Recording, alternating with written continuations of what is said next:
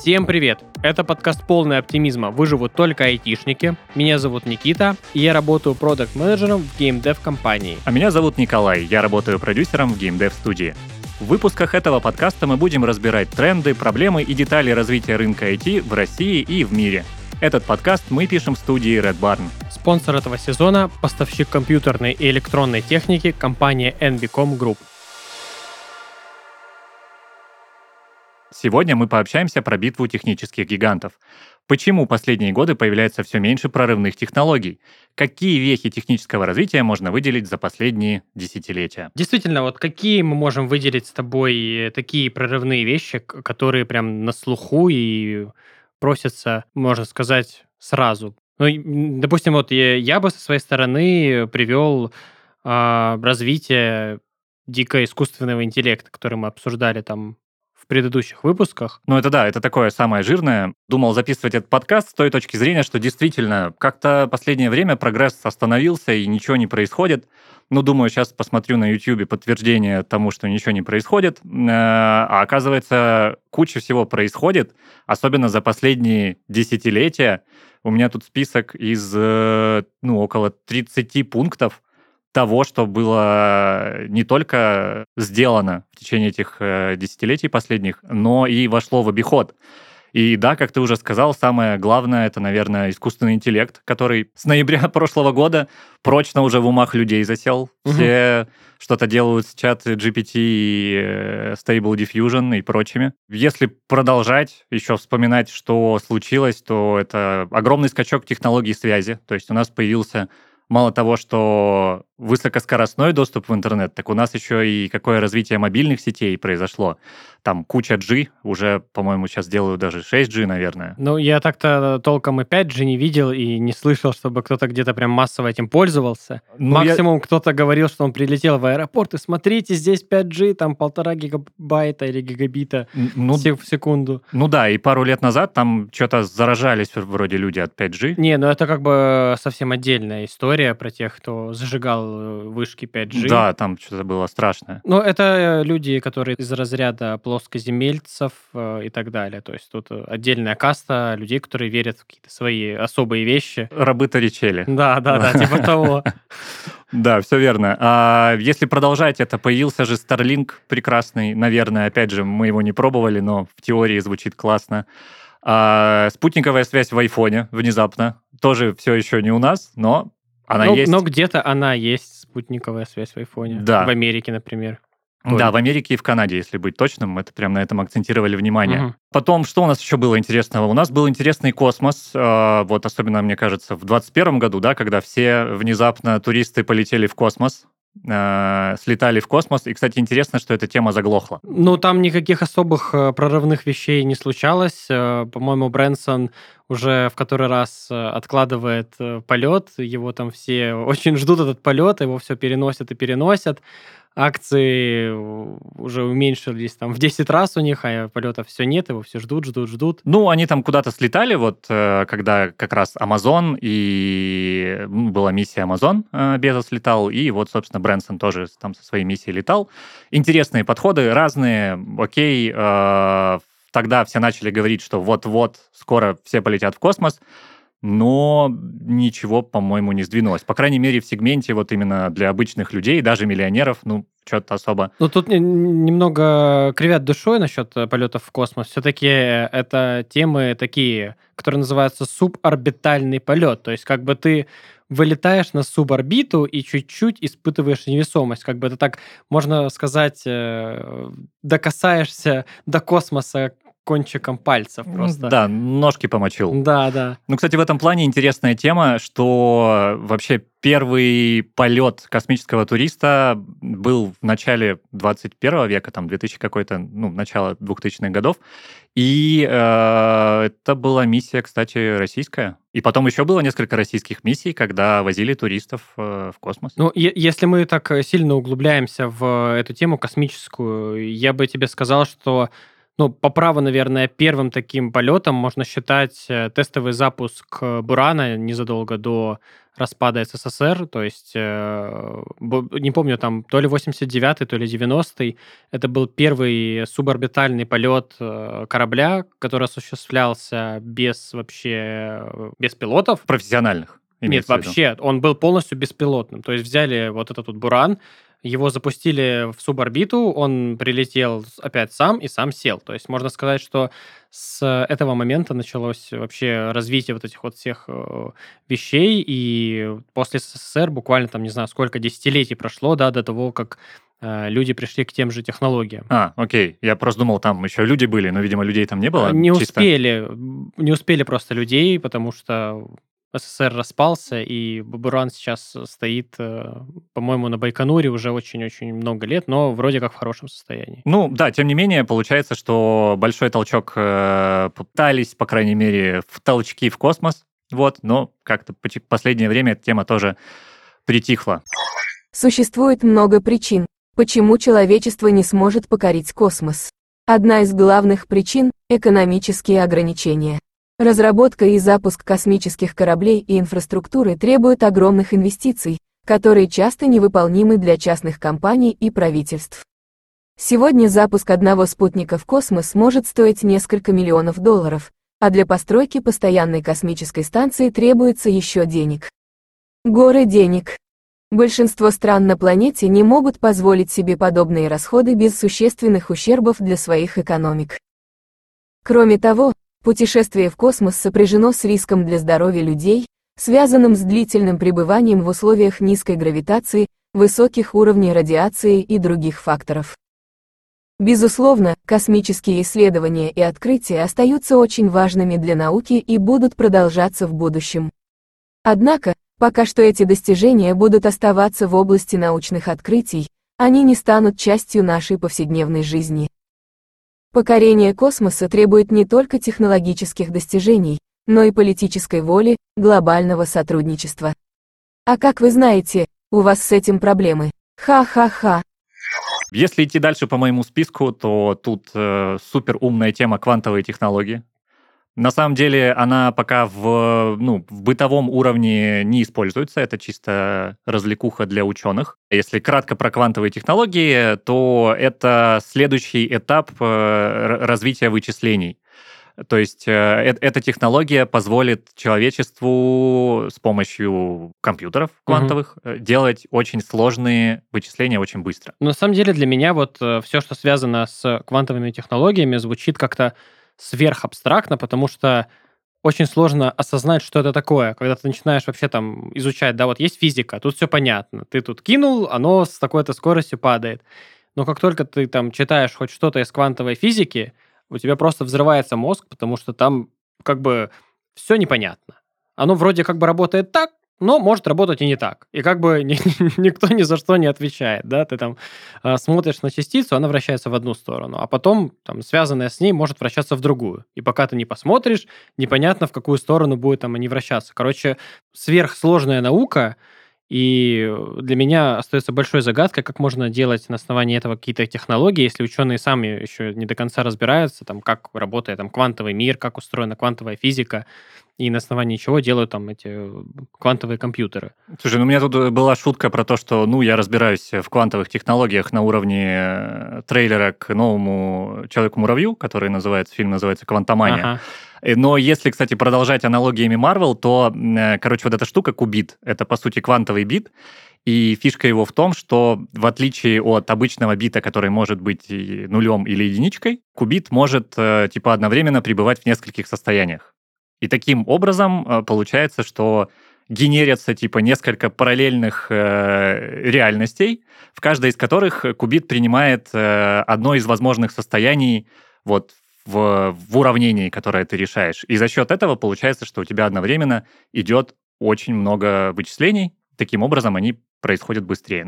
Кубит это как Доктор Стрэндж. Мне, на самом деле, сразу стало жалко программистов, которые будут этим заниматься, потому что сейчас, я не знаю, если взять какой-нибудь, достаточно низкоуровневый язык программирования, C++, это достаточно сложный язык, и на нем программировать, ну, не так-то просто. А что делать вот с этими кубитами, что у тебя все, оно пребывает во всех состояниях сразу, как это вообще можно собрать воедино, и кто этим будет заниматься, вот это вот непонятно. А потом представь, как это проверять тестировщикам. Ой, то, нет. Что вот это сделано. Да, да, это что-то очень злое. Да, ты написал строчку кода и передаешь тестировщикам, а он такой говорит: так, здесь существует 14 миллионов 625 развития событий просто, вариантов. Да, да. Ну, возможно, мы еще успеем увидеть какие-то реальные, понятные простому человеку, как мы с тобой, простым людям, проявления этой технологии. Да, но на самом деле вот все технологии, которые там открываются, да, там связь и искусственный интеллект, там инженерия, космос, оно все понятно. Но вот квантовые технологии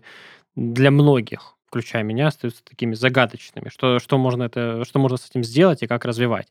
Единственное, что можно сказать, что это какая-то технология, приближенная к человеческому мозгу, что там у нас есть синапсы, они взаимодействуют, и как вот в квантовом мире будет оно примерно так же работать. Ну да, и, кстати, вот квантовые компьютеры, они, по идее, должны будут еще сильнее бустануть развитие искусственного интеллекта в будущем, потому что там вычислительные мощности гораздо больше. Ну, как бы то ни было, идем дальше по моему списку. Давай. Следующим в моем списке идет чистая энергия. Ну, то есть всякие штуки с энергией солнца, энергия приливов, вулканов. Тут где-то порадовался один доктор Октавиус, который да, из Человека-паука пытался там добыть чистую энергию. Мощь солнца в руках что-то там одного человека или как-то так это было. Да, по-моему, так он и сказал. Да, вот за последние десятилетия тоже, конечно, эта тема стала суперпопулярной, там очень много инвестиций, все пытаются что-то выдумать, чтобы в конечном итоге отказаться от нефти, от там ее вредных производных и делать что-то, чтобы матушка природа радовалась. И в том числе, кстати, как одно из проявлений вот этого стремления к экологии и к использованию возобновляемой энергии идет следующий пункт, это же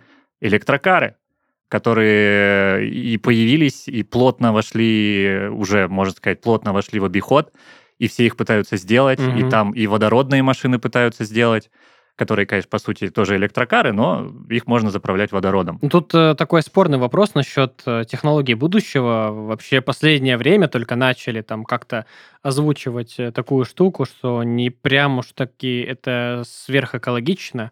Возможно, что использование таких машин, оно действительно более экологично, чем, там, не знаю, тех же бензиновых или дизельных, но производство — это какая-то сверхвредная тема, что очень много отходов, и непонятно, что потом делать со всеми этими аккумуляторами, которые в реально каких-то дичайших количествах заканчиваются, там, не знаю, теряют свои ресурсы, что с ними делать? Ты вот наверняка знаешь, что даже батарейки нельзя выкидывать в мусорку, их нужно там в специальное место собирать и отвозить на переработку. То есть это не просто так делается. И далеко не факт, что переход, там, не знаю, на чистую энергию электрическую будет гораздо лучше, чем просто использование каких-то там бензиновых технологий. Да, много было этих фотографий, где изображены вот эти свалки с там кучей электрокаров, кучей батарей, потому что человечество пока не умеет утилизировать правильно эти батареи.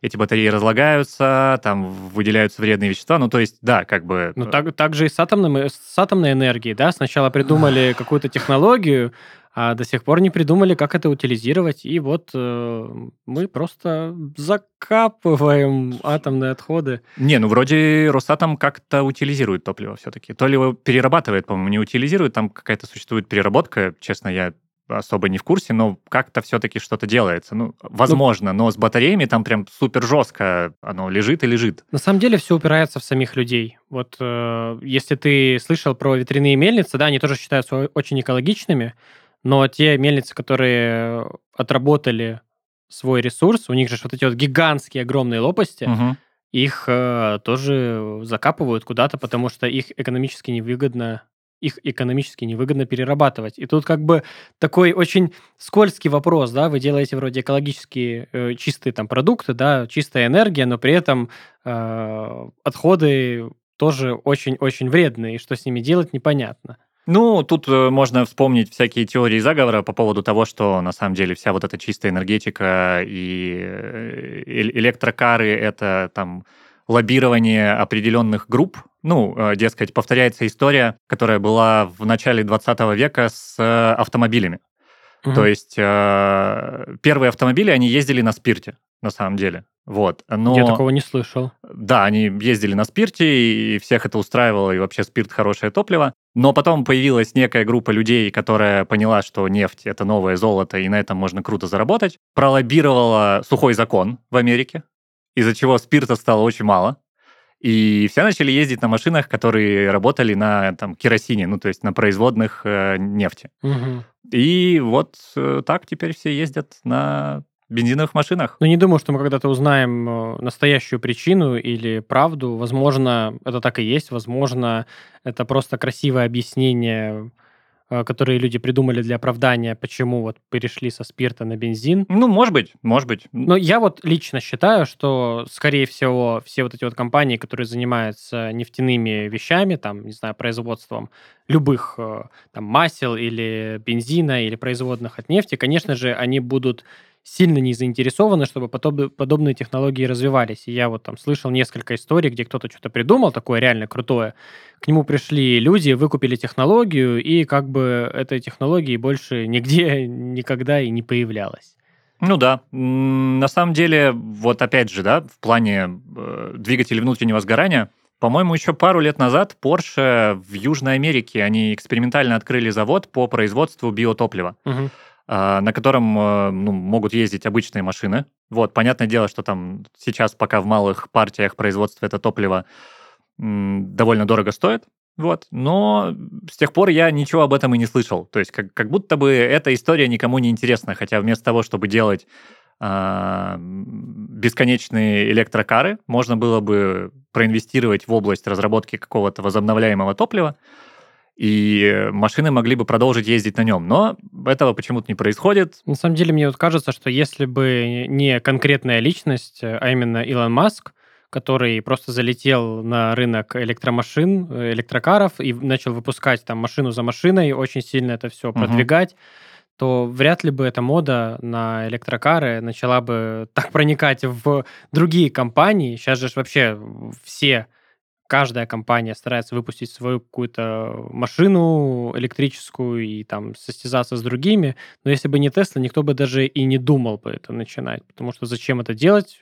У нас есть бензин, есть заправки, и все спокойно работает. Технологии отлаженные. Ну, кстати, Илон Маск – это одно из технологических открытий последних десятилетий, потому что это и SpaceX, это и Starlink, это и Neuralink, это и, по-моему, он делал текилу, он делал огнеметы, он делал кепки, он делает Теслу, в конце концов.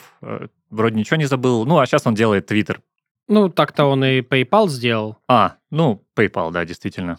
В общем, так что мы его причисляем к технологическим открытиям. Я думаю, он достоин. Раз уж мы начали про Илона Маска, можно вот продолжить тему с машинами и автопилотом. Кстати, да, это такое пересекается чуть-чуть, да, там с искусственным интеллектом, машинным зрением, но да, это тоже автопилот сильно, ну, вот эти технологии бустанулись. На самом деле тут со многим пересекается и с технологиями связи, и с искусственным интеллектом, потому что, ну, этот автопилот, как я понимаю, он там как-то через облако, он тоже, да, какую-то информацию может получать или...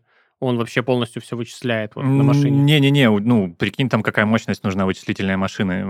Нет, он не работает, по-моему, без связи с облачными базами данных, своими там вычислительными центрами. Угу. Вот едешь ты такой по трассе, у тебя интернет закончился, ну, все, как бы, автопилот да, такой закончился, извините. Да, была какая-то история, где в Америке, кажется, мужик решил на Тесле, ну, уехать куда-то там, проехать через какую-то пустыню, наверное, где-нибудь в Аризоне, и в середине пути, когда он ехал по этой пустыне, что-то он там решил выйти из машины, сходить к деревьям, закрыл машину, и у него какая-то была проблема с тем, чтобы попасть в нее обратно, потому что интернета там не было, а ключ он с собой не брал, ну, потому что у него есть смартфон, а Tesla открывается от смартфона.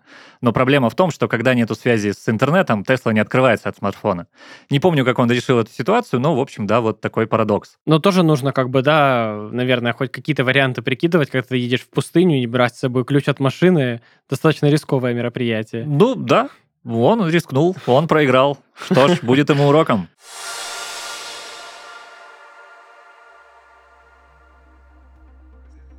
С каждой новой строчкой кода жизнь человека становится все лучше, комфортнее и многообразнее. Но за кодом всегда стоят люди. — и именно их по праву можно считать создателями этих перемен. В новой рубрике мы расскажем о программистах, которые навсегда останутся в истории IT-индустрии, и об их изобретениях, что навсегда изменили нашу жизнь. Никлауса Вирта называют патриархом надежного программирования, потому что он провел огромную работу над алгоритмами и языками. В частности, программист написал язык Паскаль и реализовал его перенос на другие аппаратные платформы. Еще среди фундаментальных работ Вирта – разработка технологий структурного программирования, конструирование языка Аберона и создание цифровой системы LOLA. Идеи Никлауса Вирта опережали время. Их использовали другие разработчики при создании Java и .Net. Неудивительно, что книги ученого сегодня считают классическими учебниками по программированию. Вирт был удостоен премии Тьюринга, премии Марселя Бенуа и звания почетного доктора Российской академии наук. IT – все еще молодое направление, поэтому сделать открытие в нем вполне возможно. Для этого можно опереться на опыт талантливых коллег и быстро развивающиеся технологии. Но помимо мастерства, смелости и упорства, любому разработчику понадобится качественное железо, которое выдержит непростой путь, ведущий к инновациям и прогрессу, послужит источником комфорта и вдохновения. Вдохновить тебя на новые свершения попробуем мы. В подкасте выживут только айтишники. А вот подбор качественной компьютерной и электронной техники лучше доверить нашему спонсору – NBCom Group.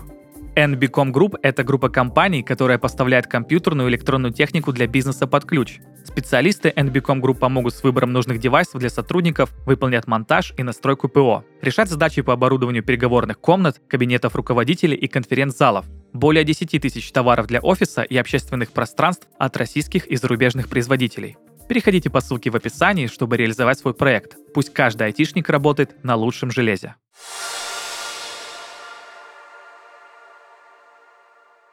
Смотри, альтернативные виды транспорта вместо личного. Кстати, да, это хорошая тема. Угу. В голову ничего прям такого сверхочевидного не лезет. Какие-нибудь там гиперлупы, но это все производные от личного транспорта. То есть ускорение. Кстати, Тесле.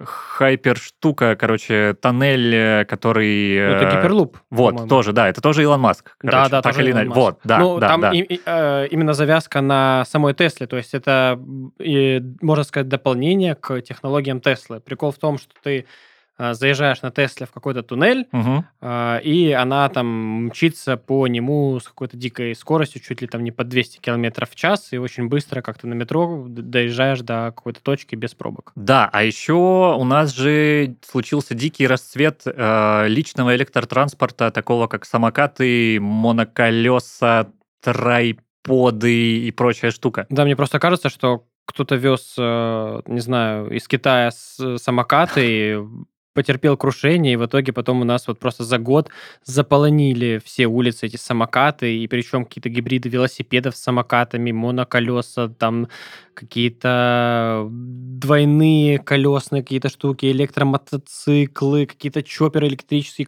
Просто реально огромное количество разной электрической техники появилось за невероятно короткий период, причем суперразвитой. Да, буквально еще, я просто помню, как там, не знаю, году в 17-м, наверное, мы еще в офисе работали, и у нас один из сотрудников купил себе моноколесо, вот, и гонял на нем по офису, там вокруг офиса, и мы так, смотрели, интересно, конечно, наверное. И, тогда даже представить не могли, что там буквально через 3 года да все на них будут ездить и по городу, там, на разных конфигурациях. По большей части, конечно, самокаты, но сам факт, что это быстро и плотно вошло в обиход именно в бытовой. Да, если даже вспоминать, как входили в нашу жизнь, может быть, не в нашу жизнь, а в жизнь даже больше наших родителей, мобильные телефоны, что-то все начиналось с каких-то огромных переносных станций, как размера с чемодан, и ты, чтобы что-то сказать, говорил это на полгорода, но зато это было ни к чему не привязано.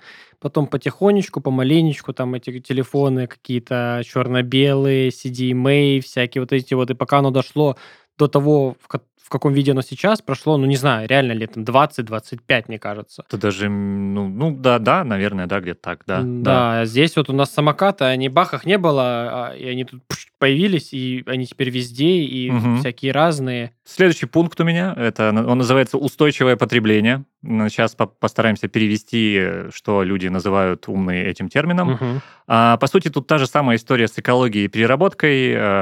Все мы горевали, когда сотовые телефоны перестали класть блочки для зарядки, это вот оно, как бы просто экология. Как по мне, это достаточно сомнительная вещь, потому что эти же блочки, они сейчас продаются в магазинах, и ну, ты чисто физически не можешь купить телефон без блочка. Я не вижу, если честно, особой разницы, при том, что раньше я всегда знал, что у меня будет блочок и провод в комплекте с телефоном. Сейчас этого не делают, у меня перестали копиться там провода и блочки в больших количествах, поэтому я заказал себе штук 20 на Алиэкспрессе, и не думаю, что это считается устойчивым потреблением, и в итоге как бы это все привело к гораздо худшим последствиям, что люди просто обложились там проводами, блоками, ну, примерно так. Да-да-да, куча каких-то проводов, и у меня теперь зарядников. Ну, с какой точки зрения это устойчивое потребление, потому что мы устойчиво покупаем новые блочки, всякие разные, под новый телефон. Потому что, а как по-другому? На самом деле, вот если бы просто там люди не выдумывали велосипеды каждый раз, а перешли на какую-то единую технологию, да, тот же там Type-C, я не знаю, и выпускали там одни блочки, один разъем, и все бы абсолютно на этом работало, я думаю, что это вообще никаких бы проблем не составило. Ну, вроде как скоро перейдем. Все, Apple дожали. Да пока они перейдут, мы уже увидим какой-нибудь Type-D, и, как бы, извини, все по новой. Не знаю, будет у нас не овальный разъем, а треугольный, потому что, как бы, можно любой из трех сторон, не знаю, там воткнуть, и все будет работать. Ну, зачем это нужно кому-то? Да, есть такая проблема. Что с ней делать? Смириться, я считаю. Короче, еще одна интересная штука из устойчивого потребления. Вряд ли она появилась в последние десятилетия, но, опять же, стала активно в СМИ мелькать. Это всякая непонятная еда. То есть коровы – это плохо, потому что они жуют траву и потом делают там свои пищеварительные процессы. Это все убивает атмосферу Земли. Вот, поэтому давайте мы будем есть насекомых. Кто-то предложил. И даже есть реальные примеры того, ну, типа коммерческие штуки, где люди продают всякое из насекомых. По-моему, кстати, Beyond Meat, кажется, называлась эта организация, и, по-моему, у нее какие-то проблемы. Почему? Странно. Что такое? Главное, не говорите, из чего ты делаешь эти бургеры. Ну, на самом деле, вот мне кажется, что компании типа Beyond Meat — это решение для тех людей, которые там по каким-либо соображениям не едят мясо, продукты убийства и так далее. Ну, с этой точки зрения, да, как бы хорошая замена какого-то определенного продукта. Но, мне кажется, для большинства людей, которые привыкли там есть мясо коров, это будет не лучшим решением, потому что просто зачем? Зачем это делать, если у нас есть, там, не знаю, коровы, мы на протяжении там веков питались там животной продукцией, какими-то овощами, и ну, менять какой-то устойчивый ритм жизни не имеет никакого смысла. Ну, я тут согласен, как любитель мяса, да, но, тем не менее, как бы мы не осуждаем, каждый ест, что хочет, вот. Угу. Ну, хочет кто-то бургер из насекомых или там, ну, на здоровье. На самом деле, вот ты сказал, что коровы производят там какие-то газы, что-то едят, да. Но больше, чем человек, на природу не влияет ничего. И я думаю, что эта несчастная корова, которая там пожевала траву, она, наоборот, участвует в какой-то переработке вот этих вот травяных масс, потом удобряет почву и так далее, что это все там выдумки. Кстати, по поводу человека, раз мы тут чуть-чуть заговорили про эту штуку, недавно узнал такую интересную вещь, что если взять все население Земли и попробовать запаковать его в куб, ну, просто всех людей засунуть в куб, то это всего лишь получится куб с длиной стороны 1,5 километра. То есть всех людей можно поместить в куб, у которого каждая из сторон 1,5 километра, что, ну, как бы в масштабах Земли ничего просто. Мне кажется, что жители Москвы с тобой не согласятся про размеры куба этого, но, возможно, ученые посчитали все правильно. Ну, слушай, жители Москвы там помещаются в 15 квадратных метров, поэтому все им куб в 1,5 километра, это ничего себе, как что, трешка, что за царские условия. Ну, да, вот есть такая тема. Интересно, кстати, кого больше, коров или людей, чисто в объеме. Вот этого я не знаю. О, я тоже не знаю. И еще, вот мы с тобой разговаривали про то, что почему бы всем не договориться. На самом деле, таких историй, когда человечество там пыталось договориться, много, но всего один раз там за всю историю, там все страны договорились между собой, и там, ну, по-моему, 95 или 99% стран, они боролись с озоновыми дырами. То есть там производился какой-то определенный там, газ или материал, который вызывал вот эти вот разрывы в озоновых дырах. Люди собрались, решили и как бы полностью прекратили там вот эти вот производства, исследования и там дальнейшую проработку технологий, вот отказались, и озоновые дыры действительно перестали закрываться. Открываться. Открываться. Они, наоборот, они начали закрываться и перестали открываться дальше, вот. Это единственный случай там в истории зафиксированный, когда человечество действительно договорилось. Так что при желании как бы это можно сделать. Но когда это касается разъема для зарядки телефона, вряд ли там кто-то будет сильно напрягаться. Да, это слишком... Это перебор. Это... Что это такое? Ну что ж, следующий пункт, это тоже, где человечество почти уже смогло договориться. Это всеми нами любимый Web3, крипта, NFT, децентрализация, счастье и все вот эти штуки. Опять же, появилась в конце... получается, 2000-х, ну, там, типа, в 2010-м, я не помню, когда биток придумали, ну, где-то в том районе. По-моему, в 2009-м запустили, и где-то там 2008-2009 вот эта граница, написали вот этот манифест про децентрализацию. Да, и на какое-то время это все было сферой гиков, потом опять, это году в 17-м, кажется, это все стрельнуло, был дикий хайп. Ну и вот так волнами, собственно, идет развитие этой технологии. На самом деле, если откинуть хайп, то, ну вот какие-то там хайповые истории именно, сама по себе технология, она развивается, туда вкладываются деньги, действительно пытаются на базе децентрализованных систем построить там финансовые системы и медицинские системы. Ну, в общем-то, пытаются построить все.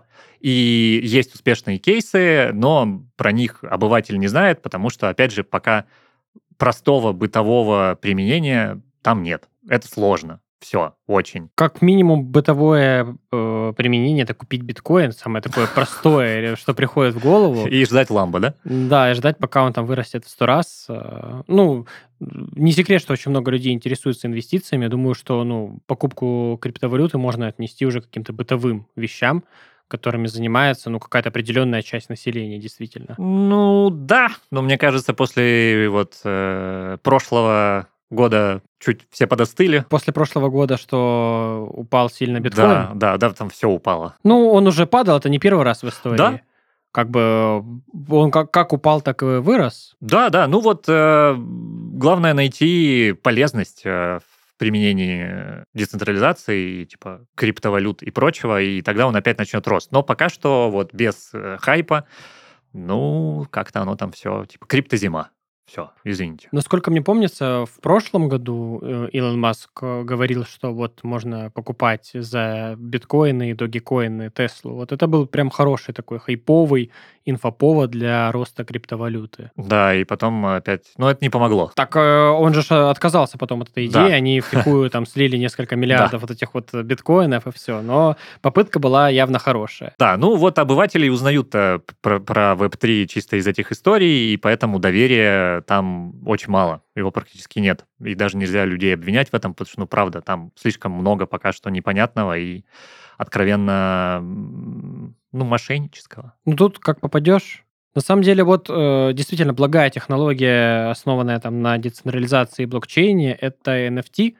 И все, что вот с этим вот связано, допустим, там покупка интеллектуальной какой-то собственности, там картинок, тех же, не знаю, предметов каких-то для игр. Сейчас вот это обретает популярность. Игры с NFT и вот знаменитый Степан, который продает свои кроссовки, и ты там ходишь, зарабатываешь деньги, да. С одной стороны, если копнуть, это...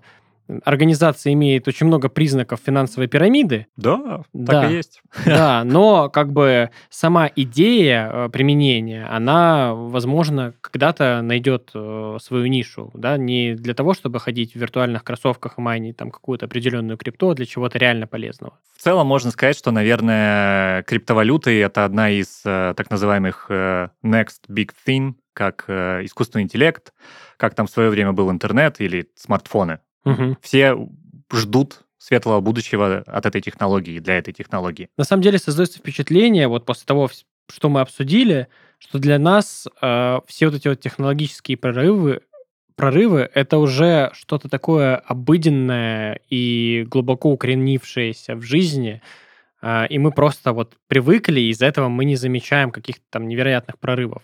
Да, я согласен, что там появление того же айфона, оно было революционным. Не с точки зрения, что это iPhone, а с точки зрения, как бы, что использование телефонов, оно перевернулось с ног на голову, да, если раньше люди там теряли стилусы, у них были какие-то там жуткие проблемы с кучей разных операционных систем, то iPhone придумал именно вот как использовать телефон удобно, это революция.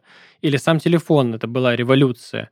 А сейчас уже настолько у нас много всего, что мы воспринимаем это как обычные вещи. Да, казалось бы, там электромобили, это тоже огромная революция. Но мы такие, типа, ну еще там машины, да, ну там еще сейчас на водороде будут, ну еще атомные. На самом деле это прям такие большие вехи. Ну ты знаешь, да, с одной, согласен с твоим поинтом про то, что люди быстро ко всему привыкают, и поэтому нам кажется, что, да блин, ничего не происходит-то последние десятилетия.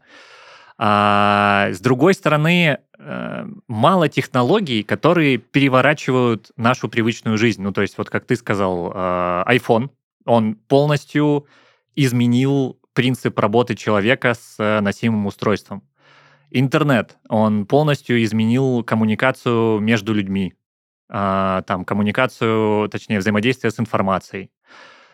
Если такие вещи вспоминать еще, наверное, менее громкие, допустим, те же беспроводные наушники, которые тоже начались с девайса от Apple, это AirPods. И тогда это было, выглядело как-то очень дико, что да. Там это первый телефон без разъема для наушников, и все такие типа, ё-моё, что такое? Но в итоге все этим пользуются. Да, поголовно. Я уже не видел людей, которые, они есть, но их очень мало, кто пользуется проводными наушниками, потому что сейчас, можно купить на любой бюджет, и мне кажется, что те, кто пользуется проводными наушниками, именно прикольно, что они проводные. Да, и те технологии в большинстве своем, которые там были сделаны за последние десятилетия, они пока не смогли перевернуть как-то взаимодействие человека с собой.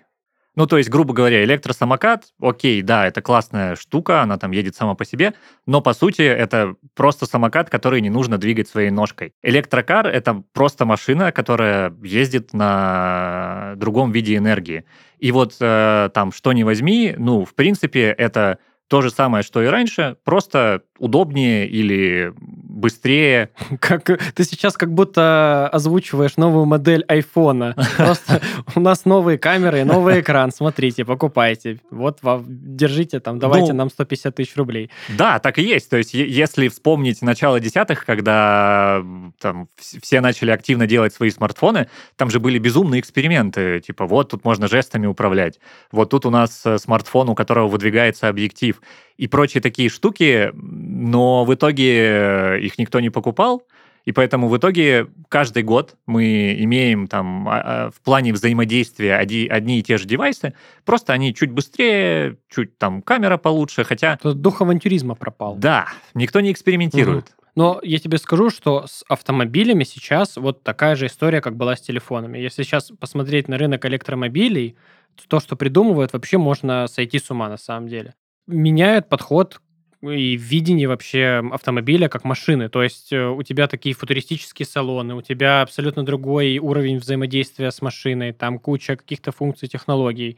Вот, допустим, из последнего, что меня впечатлило реально и чему я обрадовался, это как Volvo на какой-то своей электрической машине, по-моему, ES, там 90 какая-то, я не помню, честно, какая модель, они сделали фары, они такие как диодные, но когда ты включаешь ближний свет, они так раздвигаются, и там выезжает тоже фара. То есть немножечко возвращается этот мода на всякие диковинные штуки для машин. То есть как чужой, да? Когда открывается пасть, а оттуда маленькая пасть. Или есть Audi, которая при включении проецирует логотип как бы на стену впереди тебя. Но это же тоже интересные какие-то эксперименты. Сейчас ты такого на улице не увидишь. Слушай, да увижу, смотри, какая-нибудь шестерочка, там открывается дверь и проецируется значок Лады на землю. Нет, но ты это уже говоришь какие-то про сверхнеземные технологии, как бы мы более приземленно говорим. Да, интересно посмотреть, конечно, но все равно все, что ты привел, это не меняет принцип взаимодействия человека с автомобилем. Ну, понятно, что не как в «Назад в будущем», что ты как бы, не знаю, закинул из мусорки какие-то предметы, потом сел в машину, она у тебя взлетела, и ты такой радуешься, что ты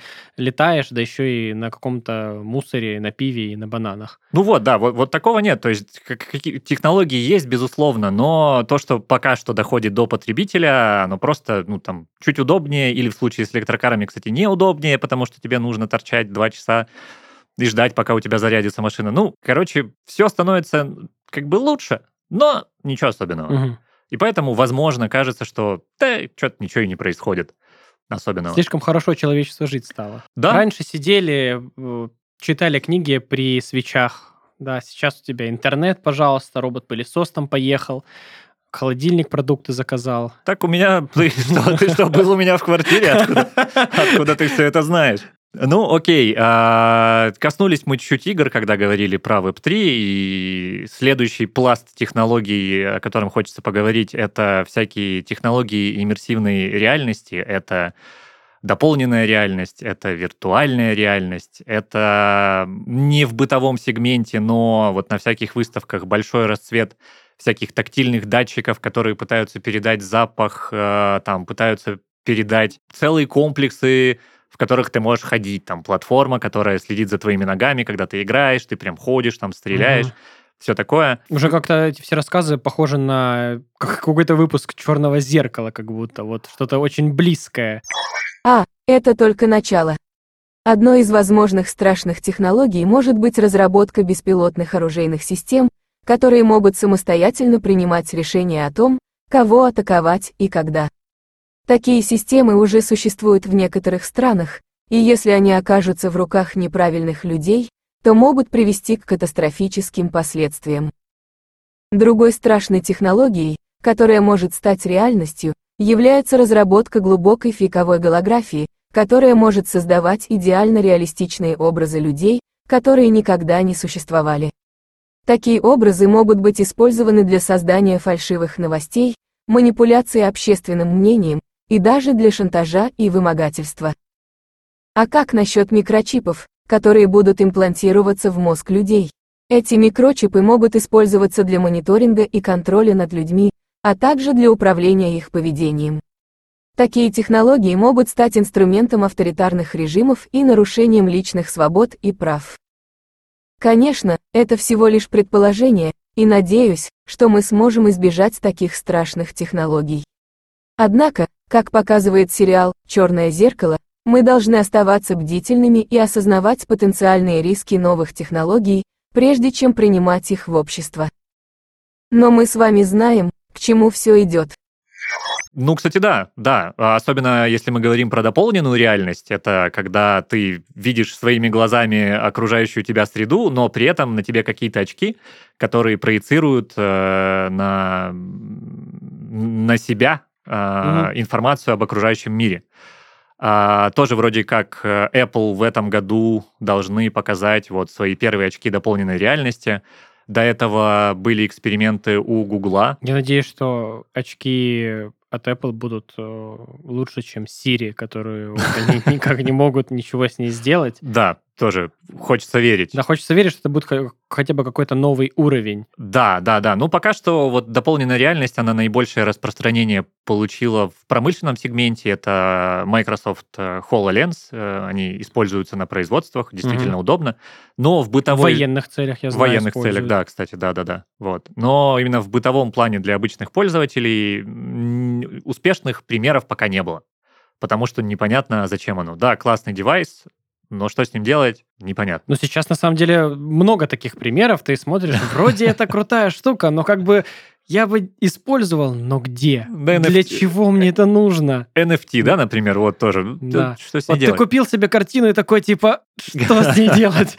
Как бы теперь у меня есть картина, ты даже никому не скажешь об этом. Я не знаю, ВКонтакте на аватарку можно поставить максимум. Да, или продать кому-нибудь подороже просто, и все. Да. Интересно, кто будет, правда, покупать. Для меня это до сих пор загадка, как бы, как этот рынок устроен. Но эта тема уже для совсем другого выпуска. Да. Вот. Если говорить про виртуальную реальность, тоже был бум, когда все про это говорили и говорили, что это там большая, следующая большая вещь для игр, когда мы все будем сидеть в этих VR-гарнитурах, играть. Кстати, туда же пошли метаверс, где люди будут просто жить. Особенно этот бум был там в пандемию. И вот в прошлом году Цукерберг тоже хотел сделать свою метавселенную.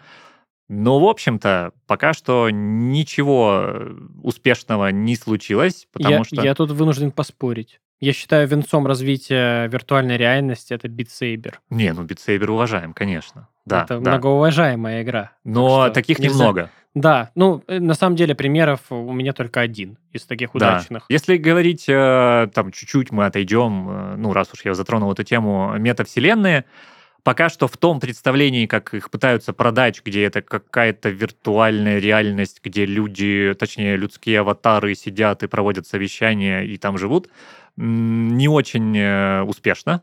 Вот, таких там успешных примеров нет.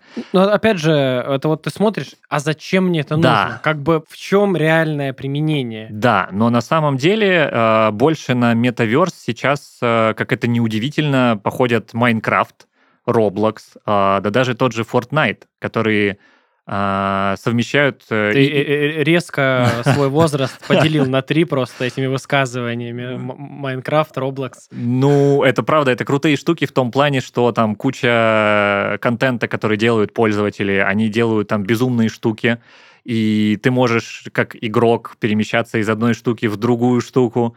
Плюс туда же мы докинем VR-чаты. Все-таки VR-чаты — это весело. Там можно ловить всякие приколы.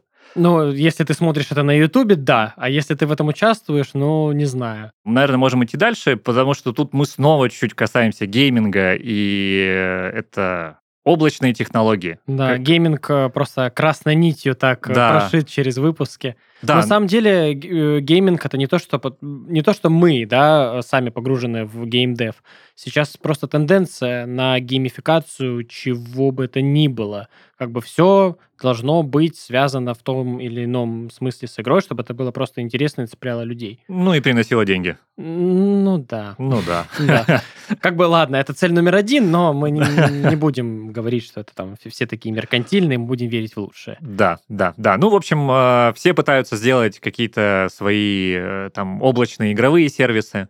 В целом, если идти дальше, то, опять же, за там, последние десятилетия очень сильно развились подписочные сервисы. Мне кажется, они развились даже сильнее, чем хотелось бы. Как бы ты уже куда ни глянь, у тебя везде подписка, и ты не можешь этого избежать, и уже появились какие-то подписочные сервисы, которые агрегируют подписочные сервисы. Это уже какое-то начало началось, уровень в уровне.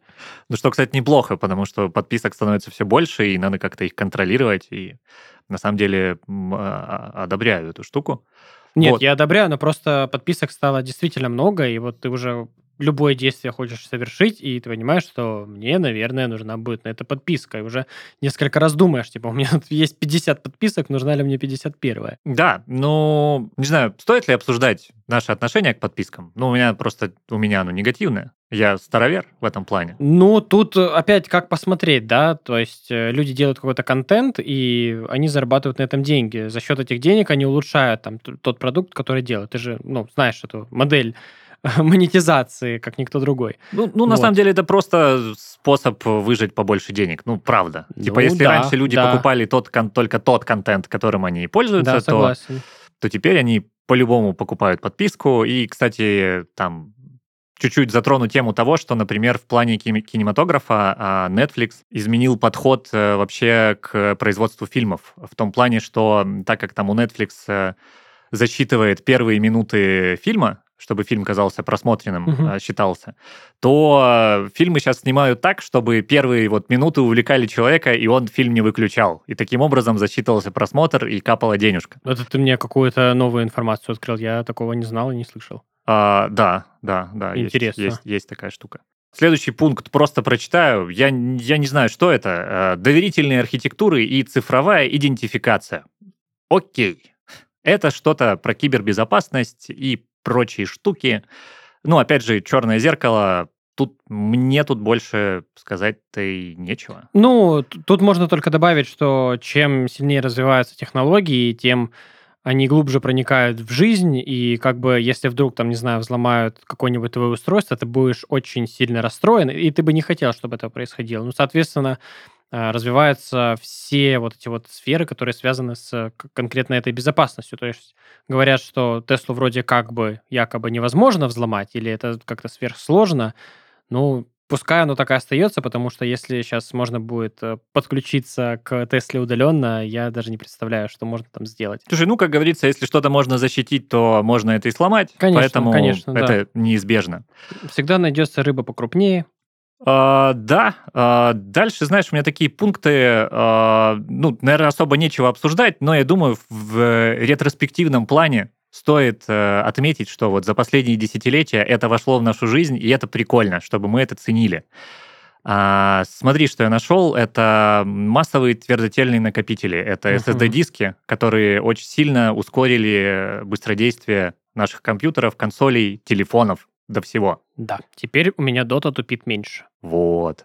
Дальше, тут затрагивали эту тему, но в целом платежи, то есть это мобильные банковские клиенты, это NFC, там оплата по QR-кодам плотно очень вошло в нашу жизнь, и там бывает даже по рынку, да, уже идешь, и вот у там какой-то бабушки, которая продает петрушку, у нее там QR-код, по которому ты эту петрушку можешь оплатить безналично. Да, NFC, конечно, крутая тема, и ее немножечко не хватает в последнее время. Так вот, следующая история — это нейросети, про них мы уже рассказывали, там в более прикладном смысле это дипфейки, всякие разные интересные даже есть.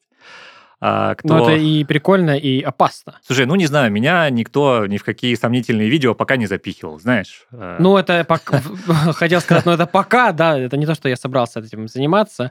Я к тому, что все сложнее будет отличить реальность от подделки. Да? Со временем развития этих дипфейков, да, кто-нибудь что-нибудь выпустит, заявление, чье-либо вообще, да? в этой вселенной, и попробуй разбери, да, настоящее, не настоящее. Ну, там есть штучки, но, надеюсь, мы с тобой как-нибудь обсудим подробнее эту тему, она довольно интересная все-таки. Да, 50 пальцев, например, да, как в нейросетях. 3D-принтеры тоже стали относительно дешевыми, используются как людьми, так и там, в медицине, в промышленности многие вещи уже делаются. По-моему, уже все вещи делаются на 3D-принтерах. Там машины печатают на 3D-принтерах, дома собирают, органы печатают. Да. Так что, не знаю, какой-нибудь чехол для телефона уже даже и неинтересно печатать людям с 3D-принтерами. Там они какими-то дикими вещами начали заниматься. Да. Медицина, в частности, за счет медицинских всяких имплантов сильно бустанулась. И там, опять же, мы уже сегодня вспоминали про Neuralink от Илона Маска, который тоже, по идее, разовьет человечество дальше. Квадрокоптеры, которые плотно вошли в нашу жизнь. Слушай, на самом деле, служба доставки. Да. Это же... суперудобная штука. Это невероятно удобно, и я вообще не представляю, как люди раньше жили. Да, как сейчас люди живут где-то, где нет этих сервисов доставки. Кстати, в основном айтишники. Кстати, да. И, наверное, из такого крупного, и что хотелось бы еще вспомнить, это технологии умного дома. Да, это такая недооцененная тема. Умный дом развивался достаточно, начал развиваться достаточно давно. Раньше это вообще называлось интернет вещей, таким странным словом. Да. Теперь хотя бы это как-то понятно, умный дом. И, по сути, компании стараются выпускать все устройства, чтобы они были так или иначе связаны с умным домом. У меня даже вот чайник стоит, а он-то с блютусом. Я могу температуру на нем выставить, хотя, казалось бы, зачем это надо вообще? Но оно есть. Да, и это приятно. Ты смотришь на это. И на самом деле еще очень много чего хотелось обсудить, но тут каждая тема — это еще тема на целый подкаст. Да, на самом деле мы сегодня там несколько пунктов обсудили, там штук 13 со всеми подпунктами, потом еще в конце перечислили такие значимые вещи технологические, но в каждый пункт можно углубиться и просто час рассуждать, обсуждать, вспоминать какие-то вехи развития. Да. Я думаю, что нам уже пора завершать. Я надеюсь, что люди, которые нас слушают, они там еще не устали за час от нашей болтовни. И надеюсь, что было это интересно и познавательно для кого-то. Как говорится, главное, мы не устали. Да, Да? Да, главное, мы не устали. Надеюсь, что наши слушатели тоже получили много полезной информации. Поддерживаю. Ну что ж, тогда до следующего выпуска.